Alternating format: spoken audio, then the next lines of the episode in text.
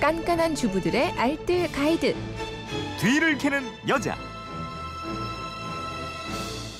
네, 토요일 뒤를 캐는 여자 일주일 총정리편으로 꾸며드립니다. 주중에 놓치셨던 살림 정보들 최수연 리포터가 정리해드립니다. 어서 오세요. 네, 안녕하세요. 네, 월요일부터 하나하나 좀 살펴보겠습니다. 이제 곧 본격적인 휴가철인데 여행 후에도 싱싱한 식물들을 보실 수 있는 그런 방법들 알려드렸어요. 네, 우선 스파티필름이나 아이비처럼 잎이 얇고 물을 좋아하는 식물들은 페트병을 이용하는 방법을 쓸 수 있습니다.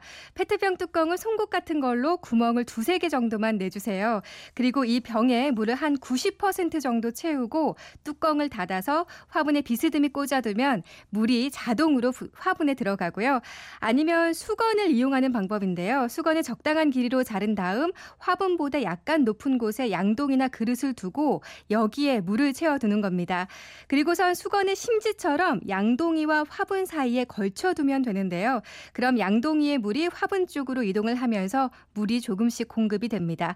사무실 책상에 있는 화분이라면 양동이와 수건 대신 컵과 화장지를 이용하면 되고요. 네. 작은 화분일 경우에는 수건을 싱크대 같은 데 펼쳐놓고 수건 위에 화분을 올려두고 싱크대 물통 물통에 수건 한쪽 끝을 담가두면 됩니다. 그리고 화분 받침이나 대야에 물을 넣고요. 여기에 화분을 담가서 뿌리가 아래에서 위로 물을 서서히 빨아들이게 하는 방법도 있습니다. 그리고 비교적 물을 좋아하지 않은 식물이 있죠. 다육이나 선인장이라면 신문지에 물을 적셔서 욕조 바닥에 겹쳐서 깔고요. 그 위에 화분을 올려두면 됩니다. 네. 화요일에는 여름철 양념 보관 팁을 알아봤죠? 네. 요즘 고온 다습해서 실온의 양념을 그냥 두면 변하기. 있는데요. 먼저 고춧가루 보관 방법입니다. 많은 양을 보관할 경우에는 위생 팩에 담아 잘 밀봉을 하는데 손바닥으로 꾹 누르면 공기를 다 뺄 수 있습니다. 그렇게 네. 공기를 다 빼준 다음에 지퍼를 닫아 보관하고요. 이중으로 밀봉해서 냉동 보관하는 게 좋습니다. 이 문자로 밀봉하는데 검정 색깔 봉지를 마지막으로 밀봉하면 좋다는 문자도 주셨는데요. 깨소금이나 들깨가루도 여름철에 쉽게 상하니까 같은 방법으로 밀봉해서 냉장이나 냉동실에 보관을 해주면 좋습니다. 그리고 밀가루나 설탕, 소금은 상온 보관이 가능하지만 역시 습기가 차지 않도록 밀봉 보관해야 합니다. 뜯어진 봉투를 밀봉하는 방법은 페트병으로 밀봉이 가능한데요. 먼저 페트병 입구를 비닐이나 종이봉투보다 크기를 작게 자르고 설탕 비닐봉투 구멍에 이 잘라낸 페트병 입구를 넣고 비닐과 페트병을 함께 고무밴드로 단단히 동여 매주고요. 필요할 때마다 페트병의 마개를 열어서 쓰면 됩니다. 네. 다음으로 산패가 쉽게 되는 기름 종류의 보관법을 알아보겠습니다. 예, 반드시 밀봉을 해서 색이 짙은 유리병에 담아 보관을 하고요. 온도가 높아도 산패 위험이 있기 때문에 불 옆에 두지 않고 빛이 들지 않는 서늘한 곳에 보관합니다. 특히 들기름은 반드시 냉장 보관을 해야 하고요. 기름병의 가운데 부분을 신문지나 키친타월로 감싸주고 고무줄이나 테이프로 붙이거나 묶어줍니다. 이렇게 병을 감싸주면 새는 기름도 흡수하고 빛 빚도 차단이 돼서 산패를 줄일 수 있습니다. 네. 수요일에는 휴대폰 뒷번호 7262님인데 아 7267님인데 네. 저희 엄마가 남은 두부를 두부 용기에 그대로 놓고 위에 껍질만 살짝 덮어서 냉장고에 보관을 하시더라고요.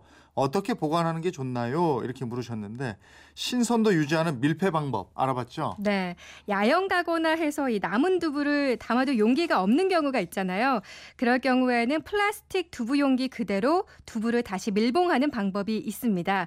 숟가락을 불에 달궈준 다음 두부 용기와 비닐이 맞붙는 부분을 꾹꾹 눌러줍니다. 네. 꼭 힘을 주어서 누르면 숟가락 열기로 인해서 비닐이 살짝 녹으면서 잘 붙습니다. 음. 물론 두부 용기를 재사용할 때도 용기 안에 있던 물은 버리고요. 생수나 정수기 같은 깨끗한 물을 넣고 밀봉하는 게 좀 더 위생적이고 신선한 두부를 유지할 수 있습니다. 그리고 페트병에 남은 콜라나 맥주, 페트병을 딸 수 있는 병따개로 밀봉이 가능한데요. 병따개를 역으로 닫는 데 이용하는 겁니다. 페트병 뚜껑에 병따개를 끼우고 힘을 꾹 주어 누른 다음에 뚜껑은 시계 방향, 페트병은 반시계 방향으로 잡고 돌려주면 마개가 꽉 잠기는데요. 이렇게 하면 김이 새지 않아서 톡 쏘는 탄산의 맛을 다시 느낄 수 있습니다. 네. 요즘 또 습도가 높아서 이불 눅눅하고 냄새 나고 이러는데 네. 목요일에는 여름철 이불 관리 노하우 알아봤죠? 다시 네. 한번 정리해 주시겠어요?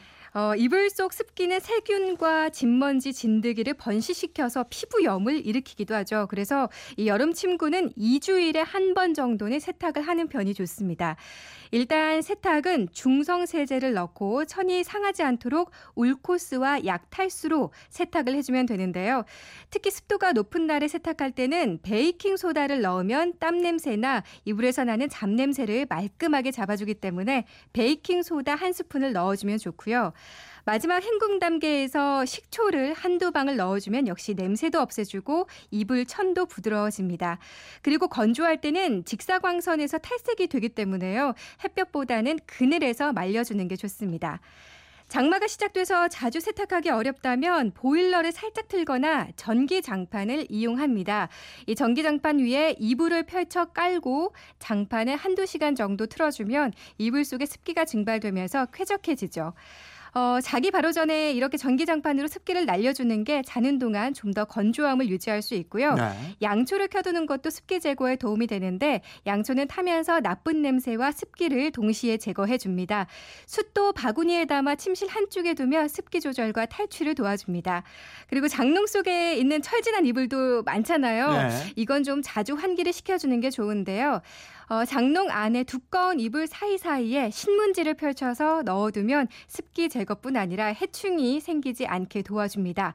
그리고 신문지 대신에 창호지 있으니까요. 창호지 역시 습기 흡수가 잘 되니까 이불 사이에 넣어두는 것도 좋습니다. 네, 알겠습니다. 살림에 대한 궁금증은 어디로 문의합니까? 네, 그건 이렇습니다. 인터넷 게시판이나 MBC 미니 또 휴대폰 문자 샵 8001번으로 보내주시면 됩니다. 문자 보내실 때는 짧은 건 50원, 긴 건 100원의 이용료가 있습니다. 네, 주말판 뒤를 캐는 여자 최수연 리포터였습니다. 고맙습니다. 네, 고맙습니다.